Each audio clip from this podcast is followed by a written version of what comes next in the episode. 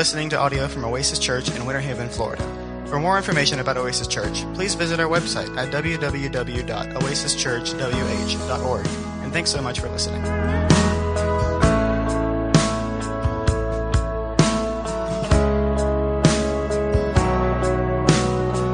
So, as we have been studying, we've been going through a study of the book of Luke. And uh, it's kind of funny because when I, I like to reuse my old uh, files and stuff on my computer and, and and or just recall the format and update it for what I'm doing. And and when I pulled up um, my one from last year when, when we had done the swap, uh, last year I was teaching out of Luke chapter five a year ago. So we we we spent quite a bit of time now in, in the book of Luke. We're we're, we're now we're we're now in Luke sixteen. Um, you know, just as as a kind of a funny thought, I think we've st- spent more time in Luke than Luke did. But uh, but it, it is a great study uh, of God's word. It, you know, all the, I mean, because it's loaded up, and Jesus teaches with many parables in this in this book in this writing. And uh, there's so much for us just to take in and just to chew on and to apply to our lives. And that's what, so I enjoy the study that we've been able to, to do. Uh, if you have your Bibles, we're going to be in the in Luke sixteen. If you have a smart device and wish to follow along with YouVersion, uh, just open up the app. You can go to the live section and you can pull up the text and you can pull up the notes that that uh, that I created. And actually, uh, as I said, I reused my format. And when I first sent it to Janie, I realized that on some of it, I had left Luke five. And I noticed it as I was looking over it again. I thought, oh, this is going to be confusing because we're not, we're not in Luke five anymore. I was making sure I had the verses in, right? But f- forgot to double check my, my, my chapter. But just to kind of get us into this into this chapter, in Luke sixteen.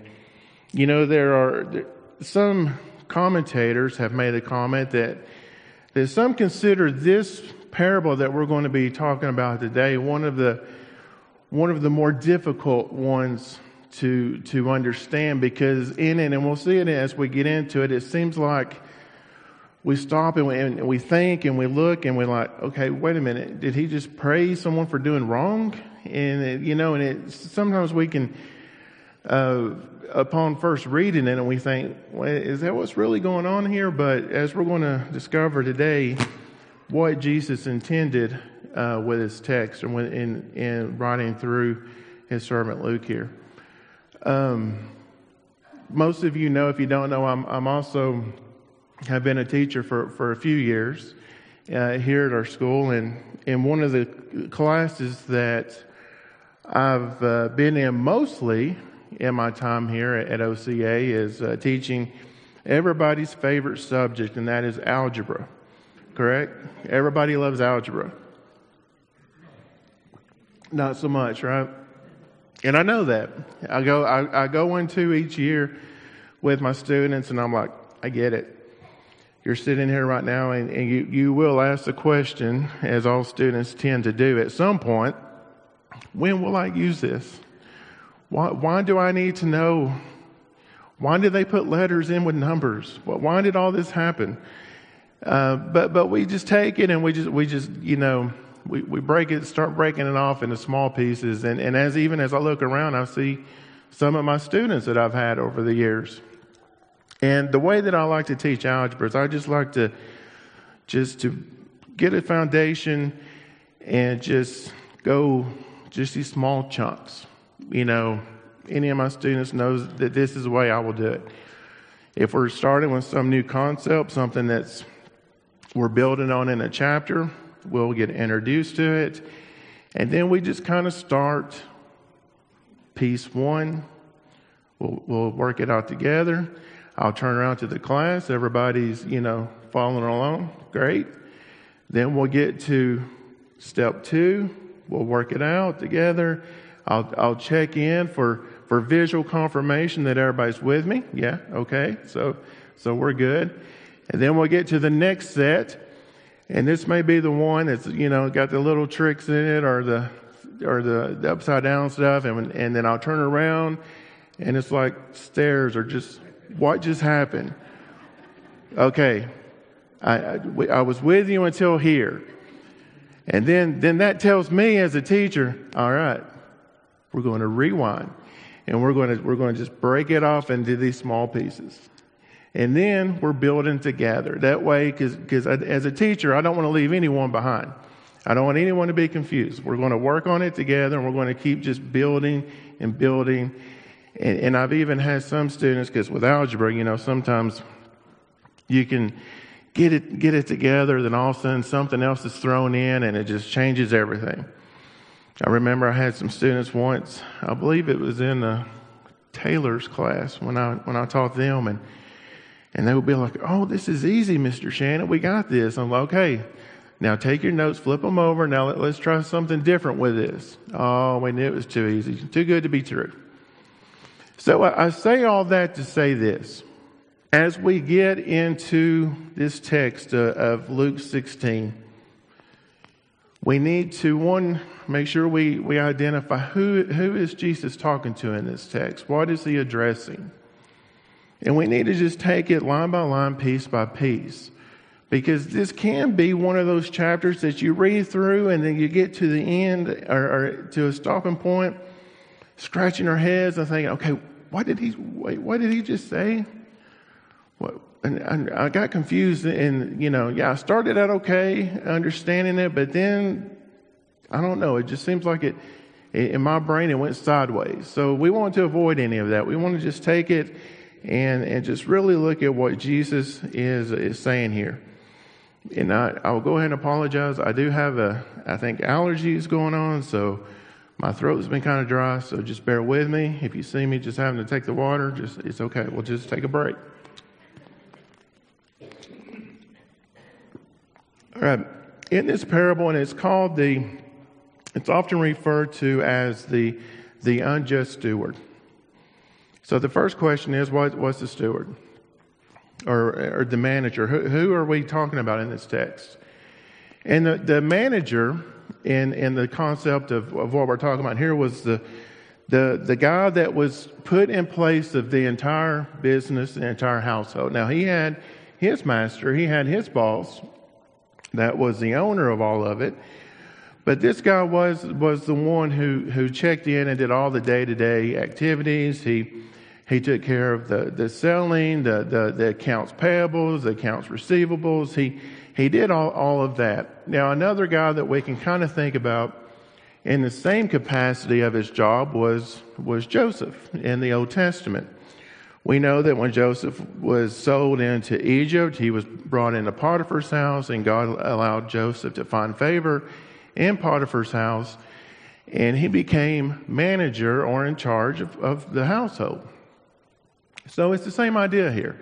Potiphar was the owner. He was, he was the big boss man, and, and Joseph took care of all the day-to-day in, ins and outs of the house and the business.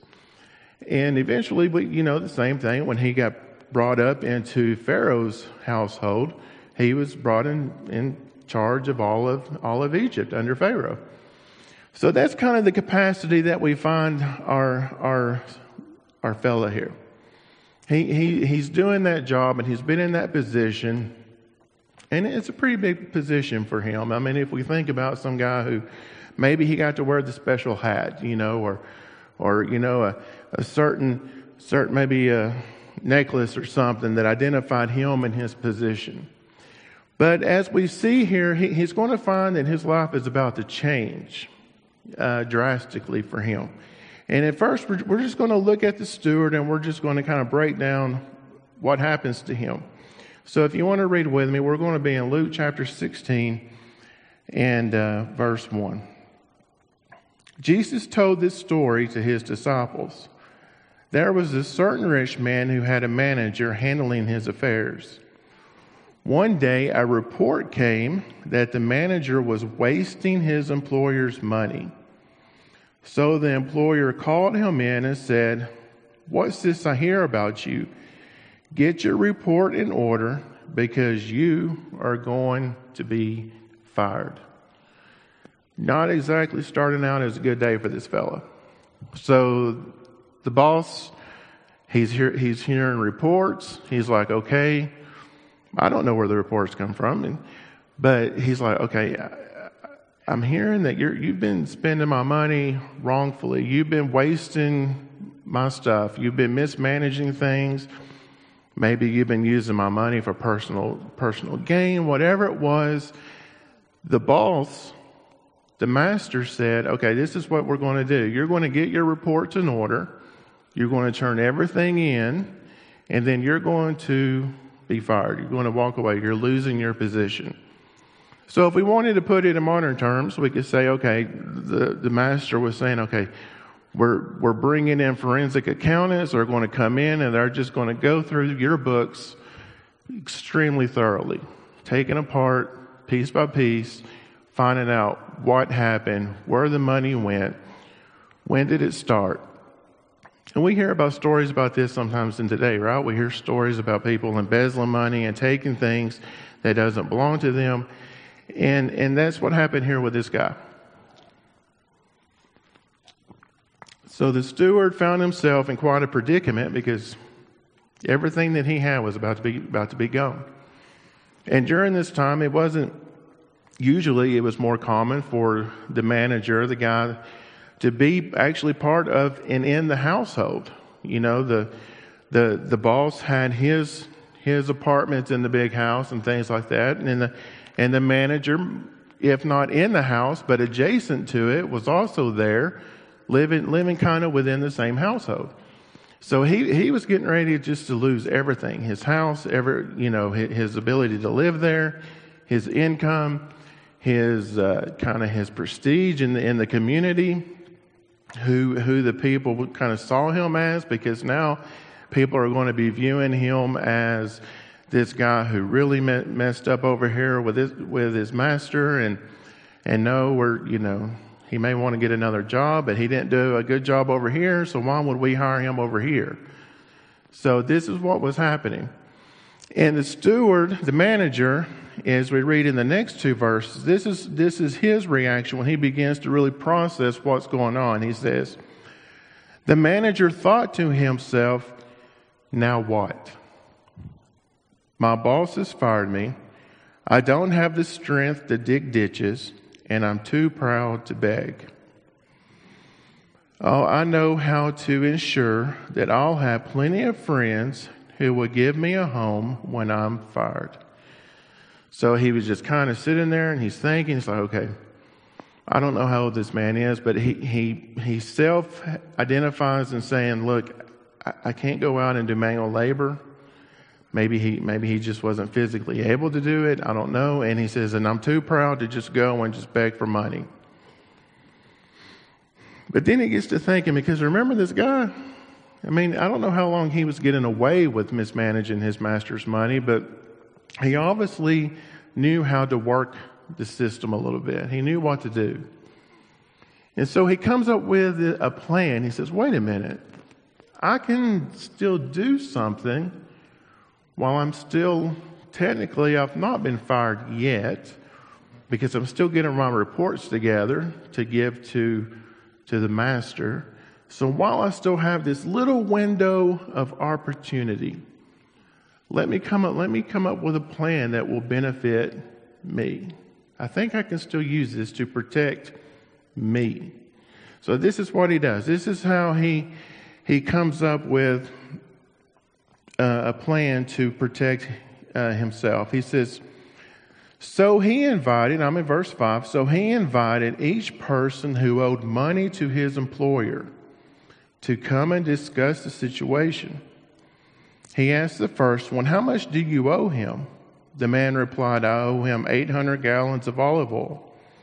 So the manager told him, take the bill and quickly change it to four hundred gallons. And then, how much do you owe my employer? He asked the next man. I owe him one thousand bushels of wheat, was the reply. Here the manager said, take the bill and change it to eight hundred bushels. Now, we're given an account here in these two verses of two conversations for, for two guys that owe money to the master. But if we look, it says he invited each person that owed money. So we can kind of gather from what we've been given that, you know, we were only told what he did with two guys, but there's probably several of them that he, he brought in. Now, why would he do this? Was it because he was wanting to just get back at his master? It's like, well, you know, while I still have the power and authority, I can...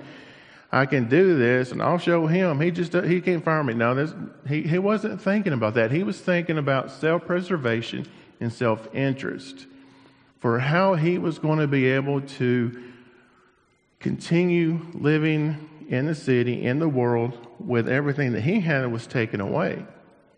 So he brought these guys in, and, and we're dealing with some wealthy people here.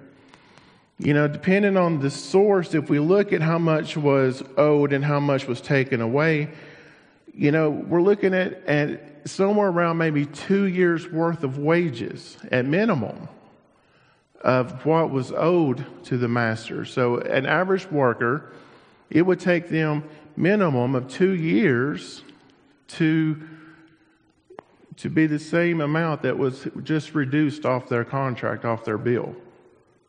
That's a lot of money, I think, wouldn't it be? If, if what, what would we do if, you know, if, if the bank that we have our mortgage at, they called us up and said, "Hey, will you please come in and, and Mister Shannon, we just we just like you so much. We're going to cut your mortgage in half."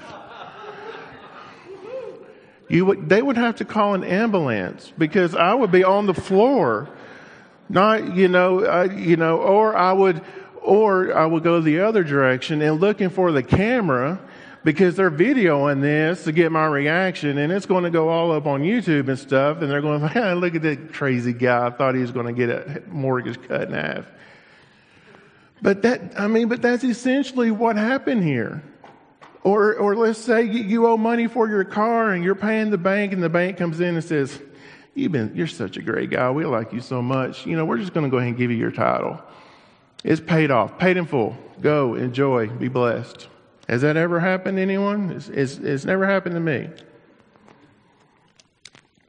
But if it did, now let's say that the, the guy who called me in and made the decision for that mortgage to cut my mortgage in half, and I find out it's real, I'm going to be going to that fella or that lady, and I'm going to be like, "I don't know why you did this, but you're not my favorite person. And, and, and you want to come over for supper, but come on, come meet, meet the rest of the family. We, um, you know... I, we don't. I don't know why. Why we? What happened for us to deserve this? But, but uh, whatever made the decision for you is like, okay, you're awesome. This is great." And that's what this manager was banking on, because these were some wealthy guys, some wealthy debtors that were coming in. They owed his master some money, and he's like, "Okay, I'm about to be fired. I'm about to have no money at all. So the last thing I can really do here while I still have authority is to secure myself. I'm going to get in good favor with these guys. I'm going to get in and they're going to like me after what I'm about to do." Because he wrote off these bills for him. He, he said, "Take that off.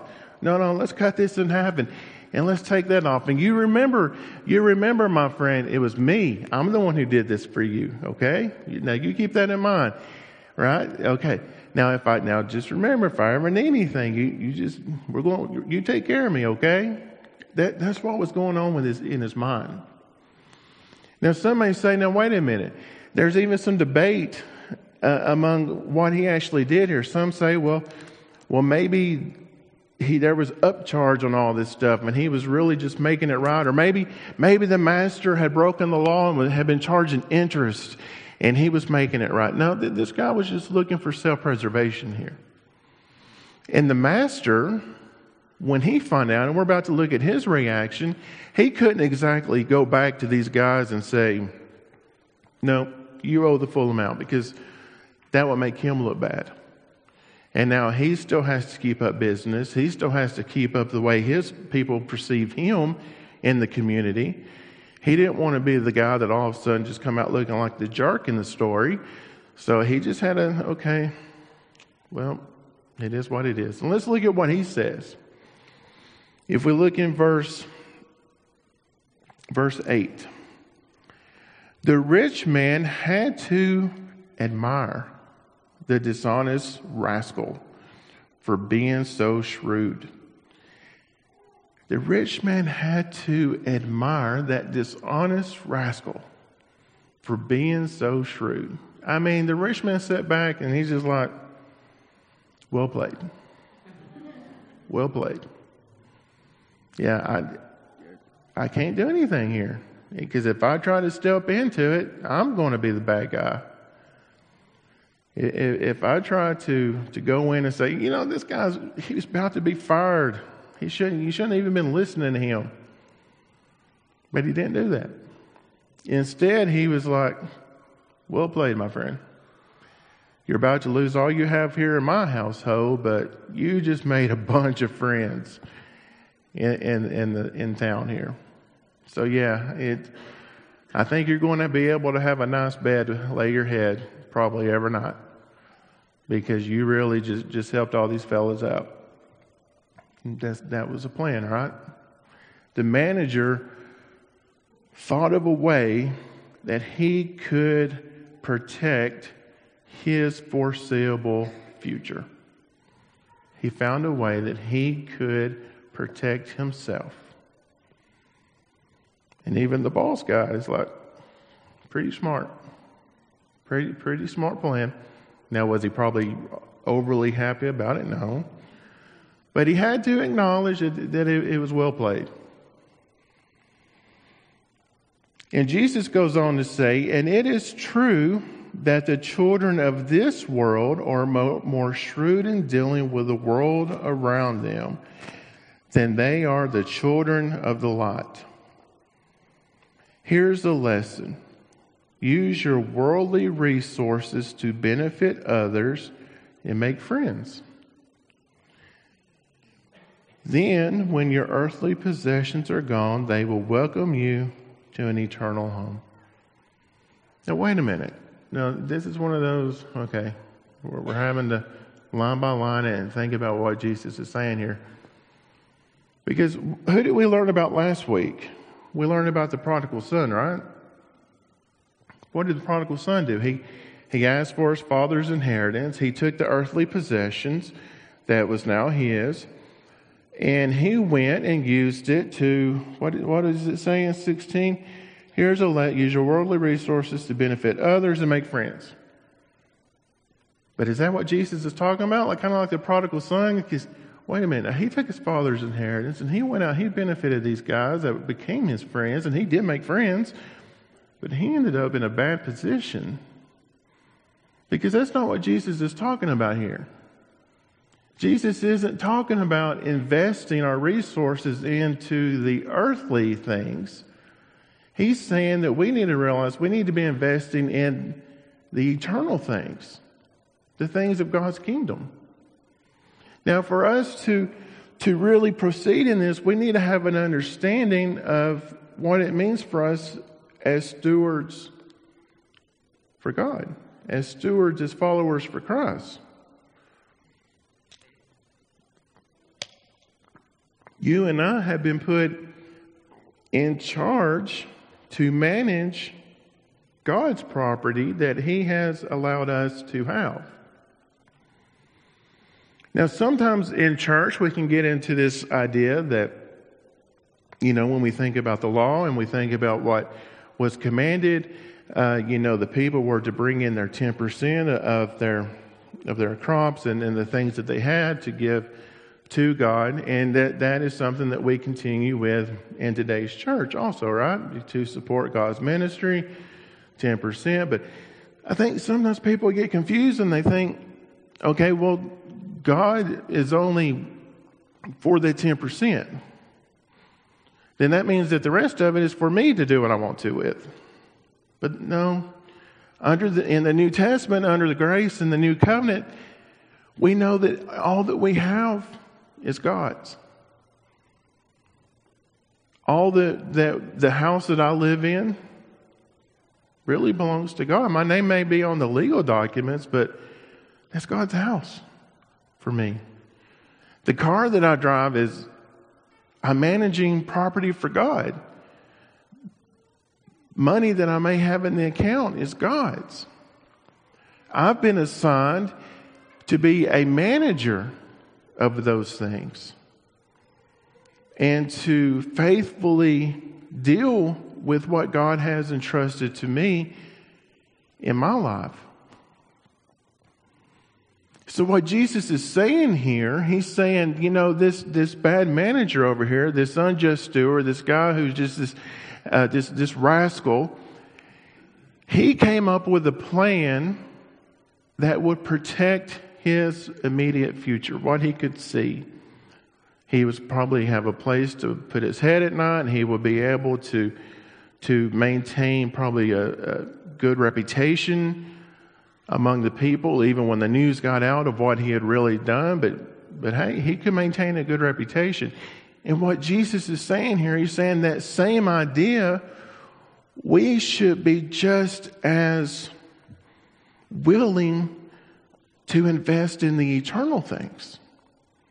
You know, Zechariah, in the book of Zechariah, it says that when God is like our shepherd protecting us and saving us, and we would be like, like jewels in the crown on this land. We would be like jewels in the crown on this land. We hear about the in, in God's word that, that in, in heaven how it's built, and the, the beauty and the wonder, and and the streets of what? Streets of gold. The the walls and the gates just made with these precious stones and things, and and, and we, we read about that, and we when we take all that and we we we convert that to how we look at this stuff earthly, God is basically saying, okay, the gold that, that's so valued here, you're going to be walking on it in heaven. Kind of shifts priorities a little bit, right?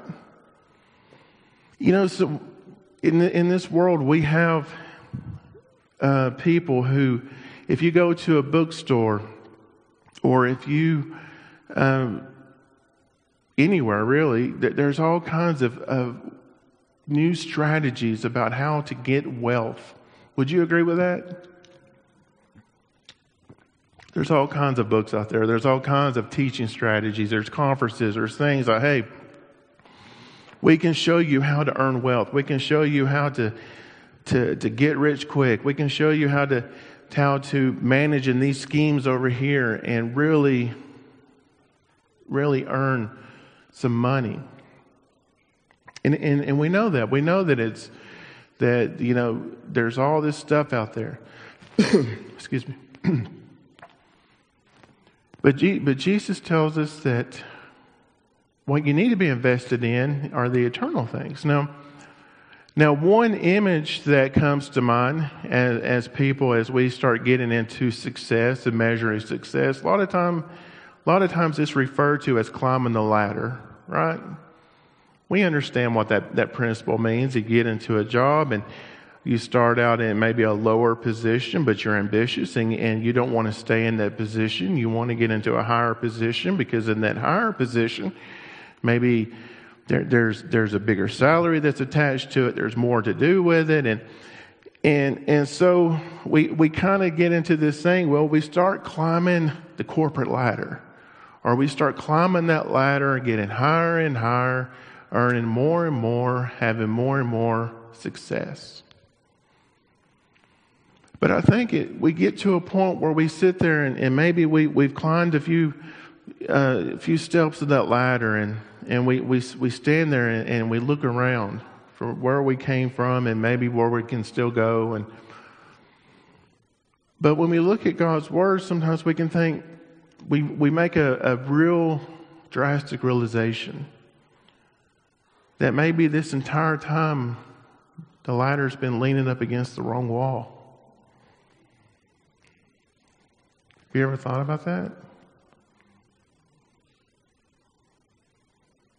That, that the, the world has told us that, no, we got to have this, we got to have that, we got to do that. If we want to be successful, based upon the criteria and standards of this world, this is what we have to have. This is how we need to climb.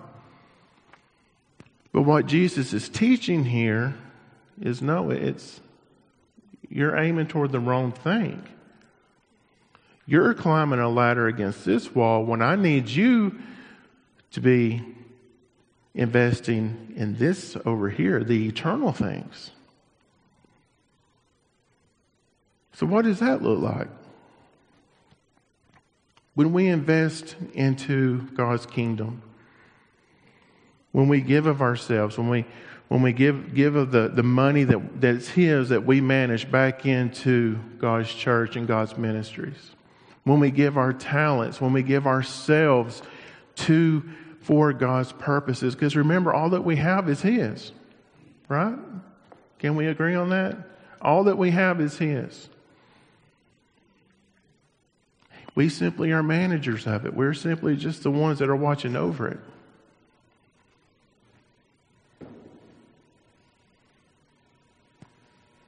He says, think about the eternal things. So how are we investing what we have? One day, whenever it's going to be, that this body will be dead. I'll be dead. And they're going to take me and And they'll drop me into the ground. They'll, they'll cover me over with dirt. And that, that's going to be it. I'm not going to be able to take anything with me, right? None, nothing materialistic, nothing, you know. I certainly can't take any cash with me. Really don't need it. I'm not going to be able to take any of my, maybe I have something that, that belongs to me, you know, uh, that I just love. I, it's not going to be able to go with me. I'm not going to be able to take the successes in this world with me, maybe my title or, or anything like that. that. That's not going to go. But what is going to go is how I, what I invested in, in God's kingdom. Maybe even just being willing to go and to say, God, here I am. Let me witness to this, this person. And that person becomes saved and becomes a follower of Christ. Now, where are they going to be? In heaven, right? So we can invest in the kingdom in a way that it reaps eternal benefits.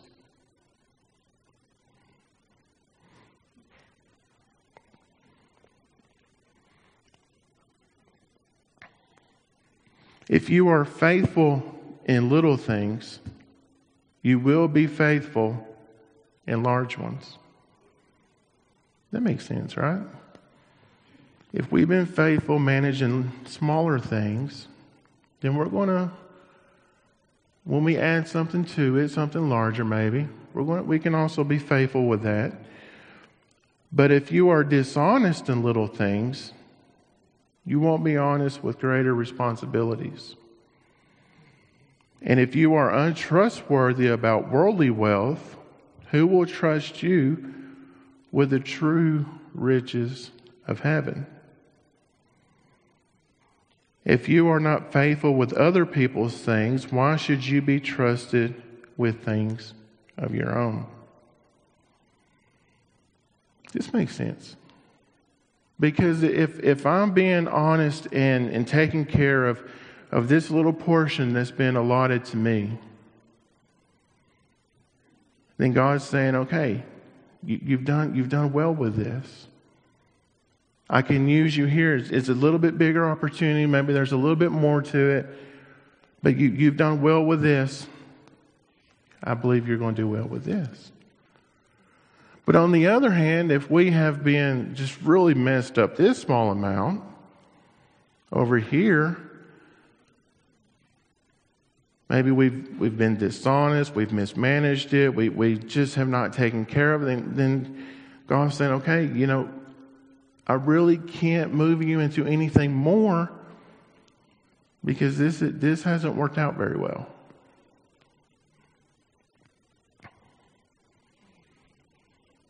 If you are not faithful with other people's things, why should you be trusted with the things of your own? No one can serve two masters. For you will hate one and love the other. You will be devoted to one and despise the other. You cannot serve both God and money. And I believe we can probably also agree that money can be very tricky if we allow ourselves to be influenced by things. Sometimes we can get into a, a habit and a situation where we just, we're just following along with what the world is telling us we need to accumulate, accumulate, accumulate more and more and more wealth. But the whole point of this is G- Jesus is saying, but where your focus needs to be is on work for the kingdom. I don't need your ladder up against that wall. I need your ladder up against this wall. Making making headway, making making ground on this side of things. Because this is this is all going to go away. This, the things of this earth are, are going are just are going to go away. I need you investing your time, gifts, talents, and things over here for the work of the kingdom. No one can serve two masters. You're either going to love one, despise the other, or it's going to flip. So what Jesus is saying here, what is really... Which, which wall do you have our, your, the ladder leaning against? Because you, you can't have it both ways. You're either going to be working for the kingdom and being creative and planning and, and thinking along eternal things, or you're, you're going to be over here putting this temporary earthly things as your first priority. Can't have both. Now, now, wait a minute. Are you saying that we can't have money and do eternal things? No, that's not what he's saying here. He's talking about what's our, where's our focus? Who have we put on the front burner in our lives?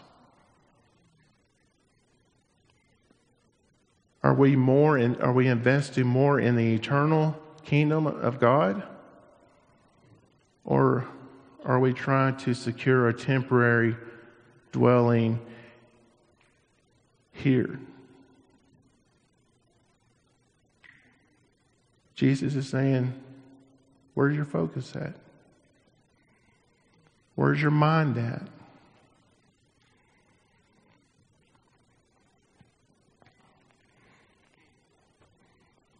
Now in this part, now we get to the audience that was there hearing all this. Because up until now, he had been telling all this to his disciples. And the lovely group that we know as the Pharisees were there in attendance, kind of probably sitting around listening also. And they were hearing all this. Verse fourteen says, the Pharisees who dearly loved their money.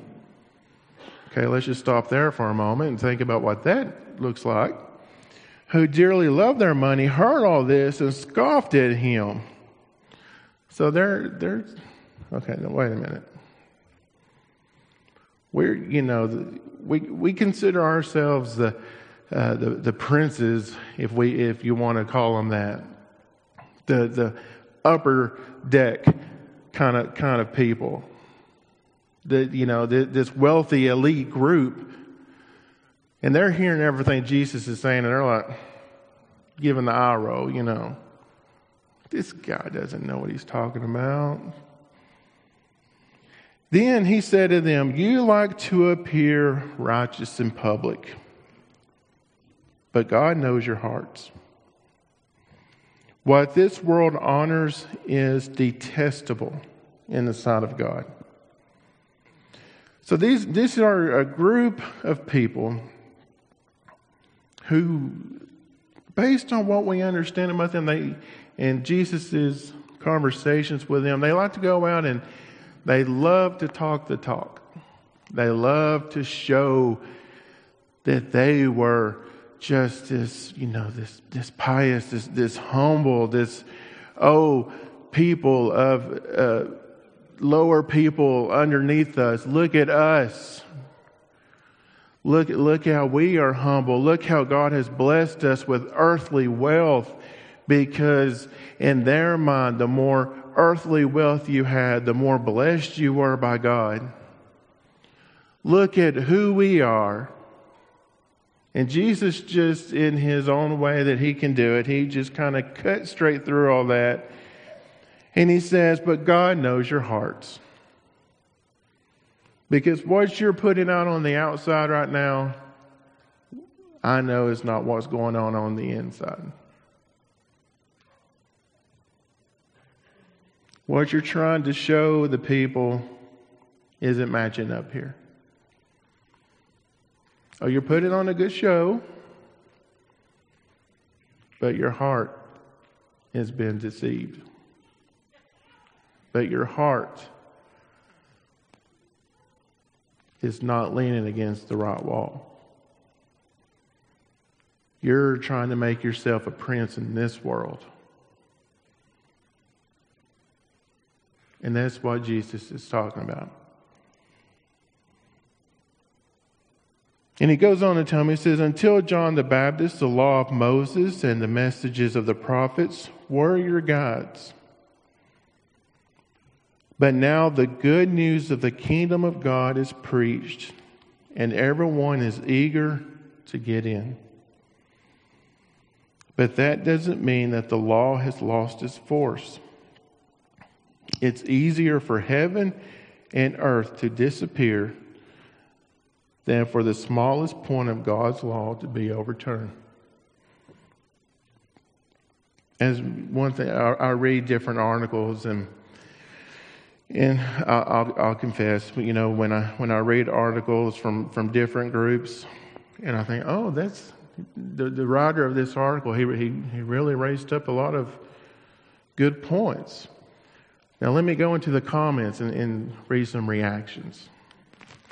We do that, right? We we, we kind of go there and see how.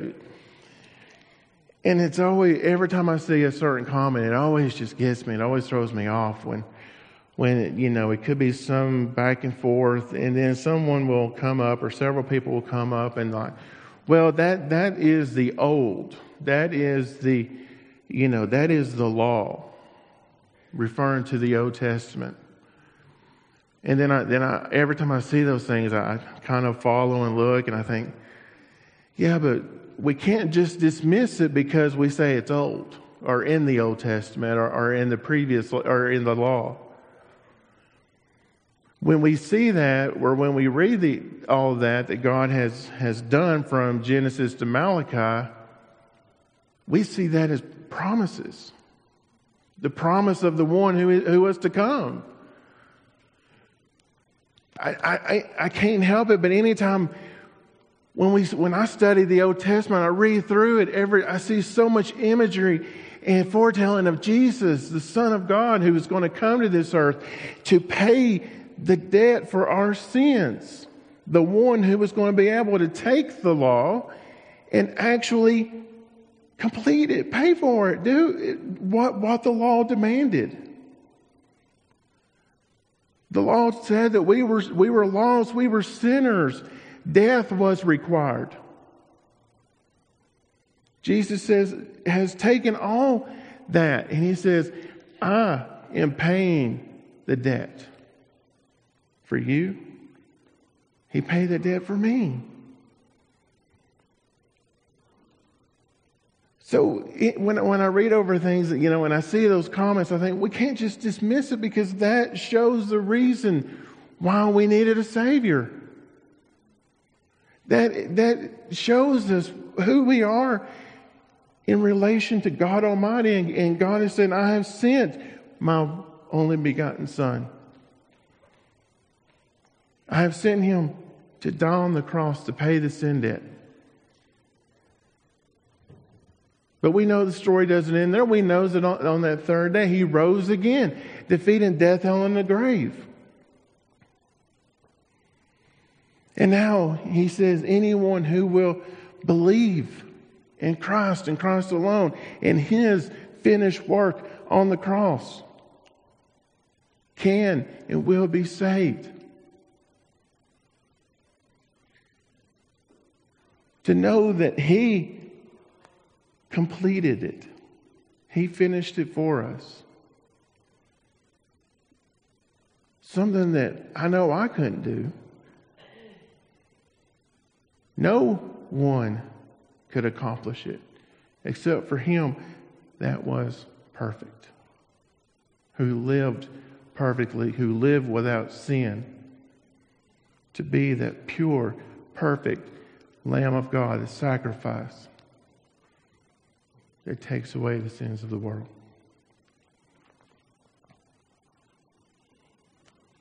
He says, it's easier for the world to dissolve and go away than the smallest letter of any of that to be dissolved. And then we get into this next part.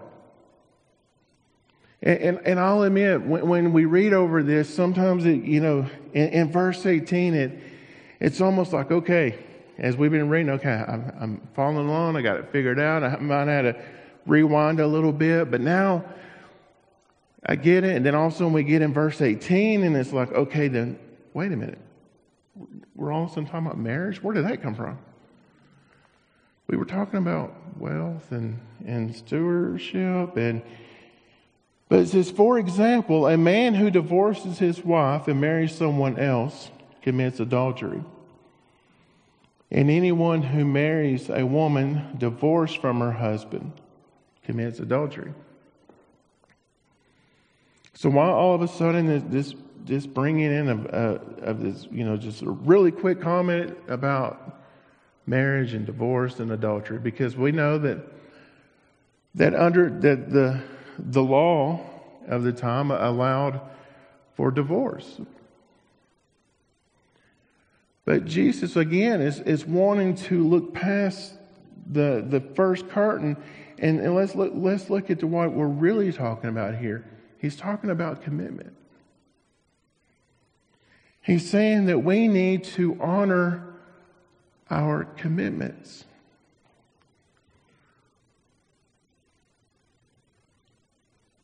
To the Pharisees, he was saying, okay, you, you, you you've gone all sideways in the way that you're thinking and the way that you're living. Even to the point that you are not honoring your your commitments to the one who, who you say you serve. To the one who, who you say you're the example of to the community. You're not, you're not following through. You're not... You, you put it on a show, but your heart's not in it. Not not for not for the eternal things. Jesus is telling them, honor your commitments. Just because you can doesn't mean you should. If it means that you're setting aside what God wants you to do.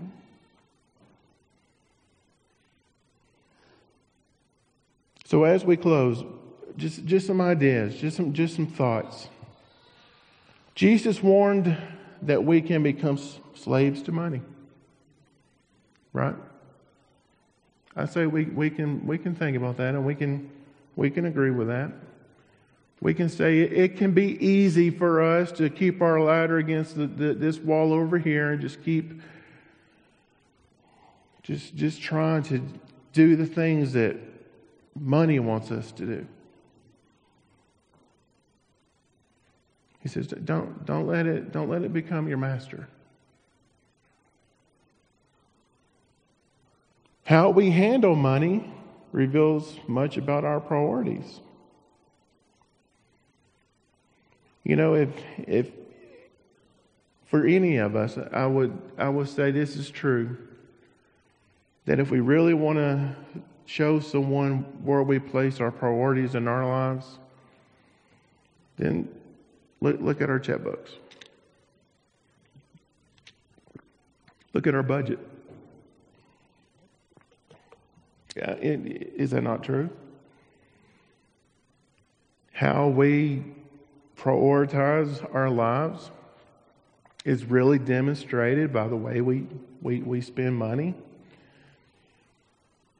by the way we we, we manage our own finances and, and business and things like that ourselves.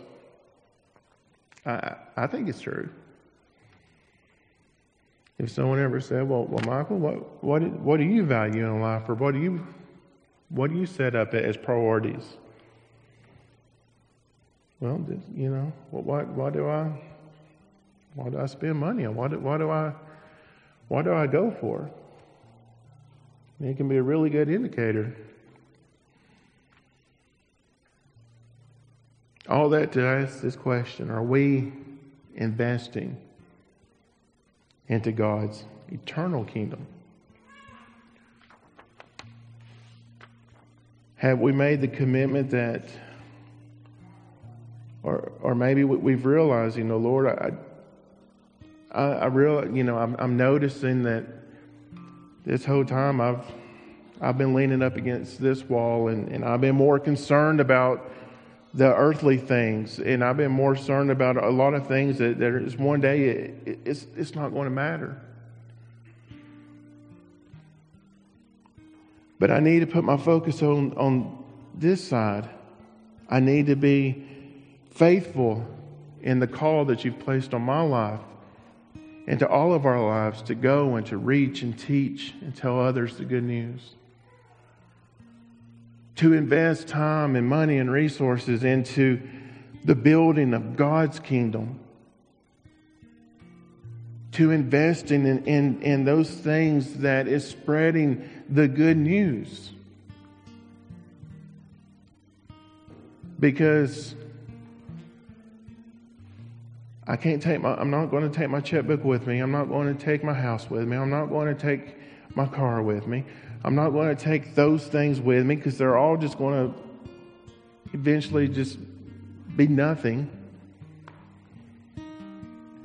But the things that, that I can work for and work toward are making sure that, that my sons are there with me. And praise God, I can say they will be. Making sure that one day when, if the Lord blesses me with grandchildren, that they are raised in the knowledge of Christ, the knowledge of God, so that one day they can be saved.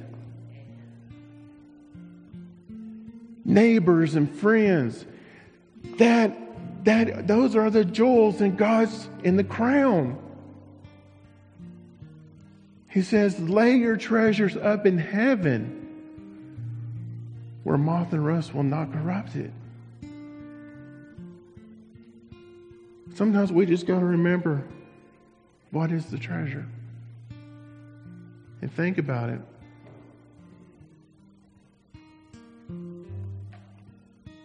Where do our priorities lie?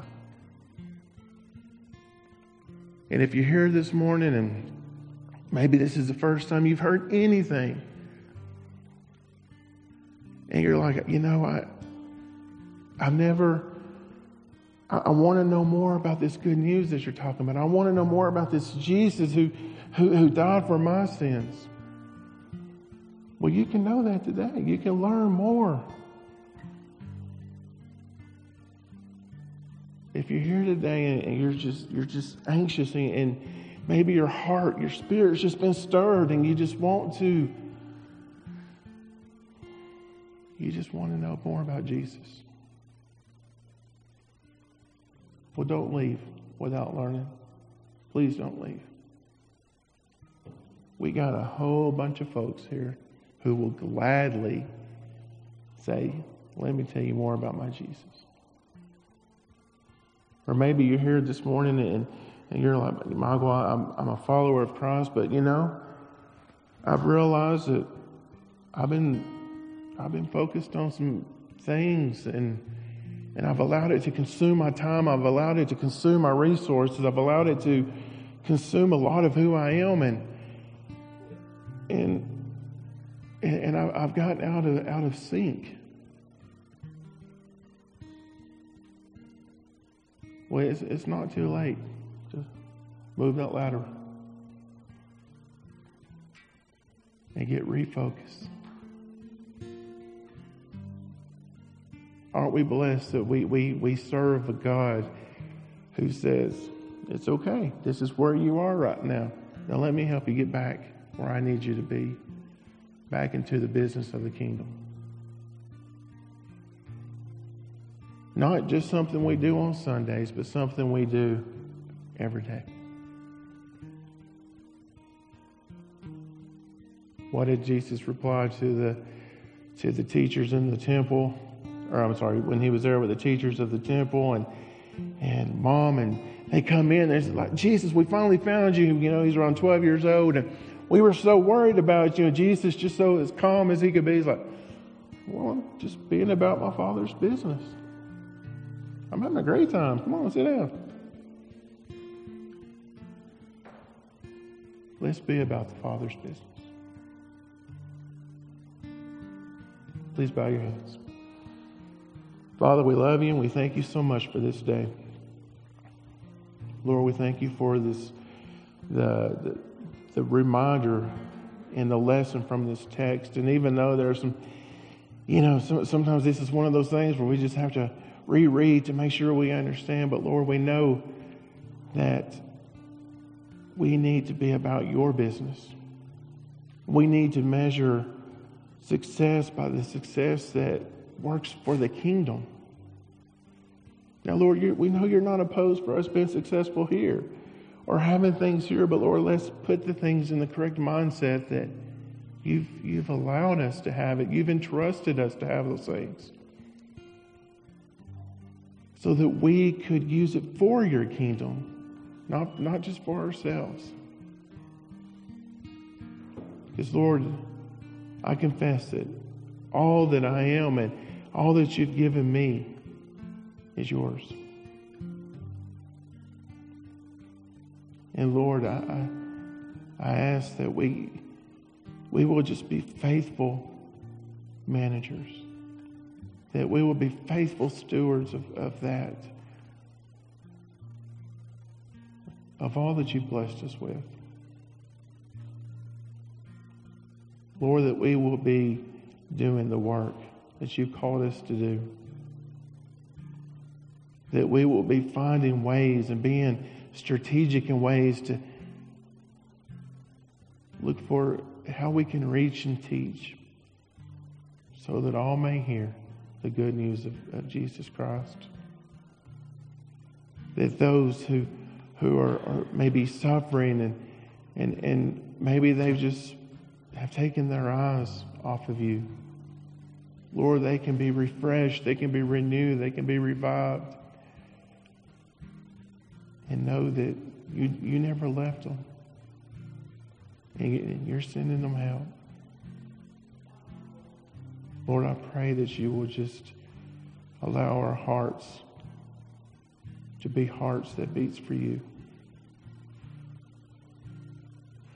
Let our thoughts be thoughts that of what can we do for you and your kingdom. How can we serve you? And Lord, forgive us if there's ever been times that we've allowed ourselves to be a lot of talk, but not a lot of walk. Lord, allow us just to be the person that you have desired for us to be, working and planted in the place that you have put us. You are our Lord. You are our God. You are our Savior. Thank you for all that you've done for us. And in Jesus' name we pray. Everyone says, amen.